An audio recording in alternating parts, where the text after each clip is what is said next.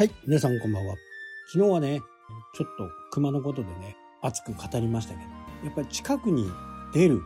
被害に遭う可能性がある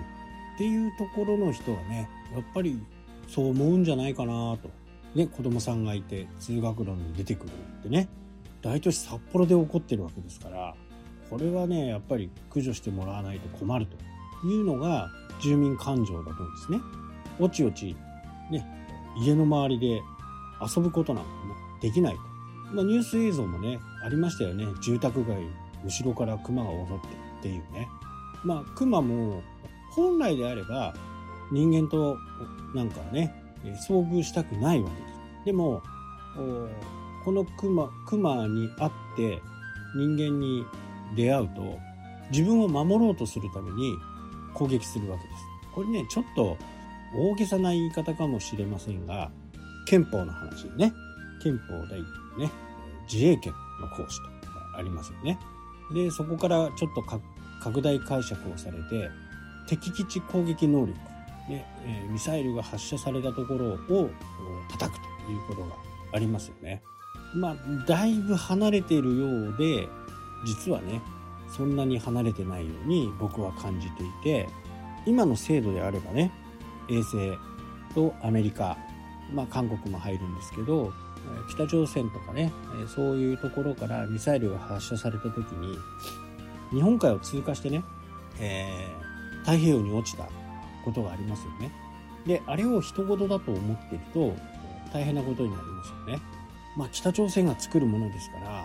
これねロシアもそうなんですけど韓国とかね故障があってもおかしくないんですよ。間違って間違ってっていうかね故障で日本に落下するっていう可能性だってね、100%否定できるわけじゃないんですね。万が一そういうことになった場合、誰が守るんですかっていう。まあ、自分で守るしかないんですよね。まあ、建物の中にいる。まあ、建物の中にいて、まあ、そこからはね、運になっちゃうかもしれないですけど、直接その家にね、被弾すれば、まあ、亡くなる可能性は非常に高いですけどね。間違っちゃったからごめんなさいじゃあ許されることではないんですよね。まあ、兵器ですから人を殺そうと思って作るわけですからね。まあ、ちょっと話はずれるかもしれないですけどロシアの潜水とかね韓国の潜水艦中国の潜水艦これ、ね、いずれも事故を起こしてるんですね。公にはならない。まあ、韓国は公にしたかな。一部中国もね公にしてはいるところはあるんですけど、やっぱり技術的にうまく作れてない。もしくは、艦内でミサイルが暴発して沈没した。これ、原水とか、原水って、あの、原子力潜水艦。これもね、あの、中国、ロシアで海の木図になってね、えー、沈んでしまってるのもあるんですけど、まあ国が国なんで、こういうの公表しないんですね。まあ、特に潜水艦って機密的なものが非常に多いので日本にもね日本の周辺にも実は6隻ぐらいね日々監視活動をしてるんですよ。今この時間にもね地域に分かれて6隻ぐらいね日本の海の中を先行してるんですね。まあこういう通常時はねだいたい100メートルとかそのくらいのところを先行して他の潜水艦を探したりとかねそういうことをしているわけです。まあ、隠密行動が重要な潜水艦なんで他の国ののね潜水艦が爆破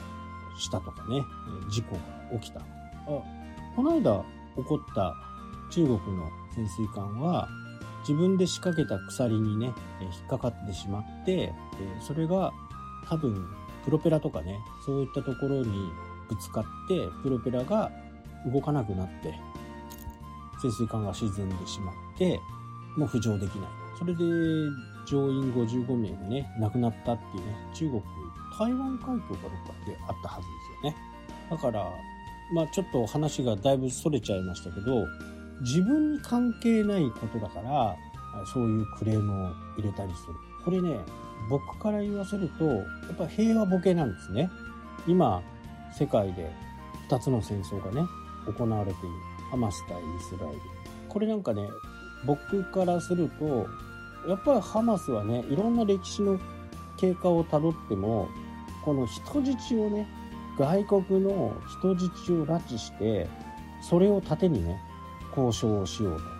これもしね自分の家族が拉致されたらどう思いますかっていうことですね僕からすると。だから徹底的にハマスを消滅させるんだっていう意見にはね僕は賛成ですね、まあ、ただ民間の人にねあの被害が及んでますよね。でハマスもまあ言うてバカじゃないですから今までの経緯を考えてもねそういう病院の下に自分たちの基地を作る回廊を作るそうすれば病院は爆破できないだろうっていう思いから病院の下に作るとかね。今までもこれ何度かああったんですね。だから決してね人をこうやっぱり逃げようと思ってるけど逃げれないっていう事情もよくわかるんですよ。で一応ねイスラエル側は南側に逃げてくださいというふうに言ってますけどね。じゃあどこに逃げればいいんだっていうことなんですけど、まあ、そこまで行っちゃうとねもう話がもう進まない。とにかく北側じゃなくて南側に逃げてくださいと。でハマスは巧妙な手を使ってくるんでその一般人に紛れてね逃げると。逃げるというかねそういう人道回廊を伝って外に出てそこでまた事件を起こすということも考えられますし例えば船でねあの地図を見るとね漁港みたいなのがあるんですね。ああいうところに船をつけてじゃあ一般人だけを救出するとかね言ったとしてもハマスが内部に入る可能性は非常に高いわけですよ。まあ、とにかくその北側を狙うということを宣言しているわけですからここはねえー、それに従って南側に逃げると。まあ、そこでね、テントを張るなり何かをしてね、えー、急場をしのぐっていう、まあ、これが 1, ヶ月続くか2ヶ月続くかわからないですけどね、もしかしたらもっと長い、期間になるかもしれませんが、とにかく北側の今基地があるとされるところをね、徹底的に叩くと言われてるんで、まあね、その、熊のことと戦争のことをね、一緒に語るべきではないとは思うんですけど、自分の身に降りかからないことをいいことに余計なことを言うなという形ですね。今やっぱり承認欲求っていうのがね、非常に大きいと。まあこれは何とかせんといかんとは思いますよね。いいねをつけば嬉しいのはわかるんですけど、だからといって誰かを攻撃するとかね、自分の意見を言うにはね、あ全然問題ないです。私はこう思うとかね。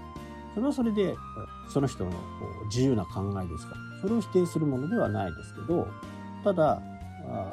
そういうことをね、公で言うには、それなりの覚悟が必要だよということですね。クレームにも対応していかなきゃならない。でも、そこのね、クレームには対応しきれず、することが嫌だから、誰かの意見をね、誰かの意見に便乗して言う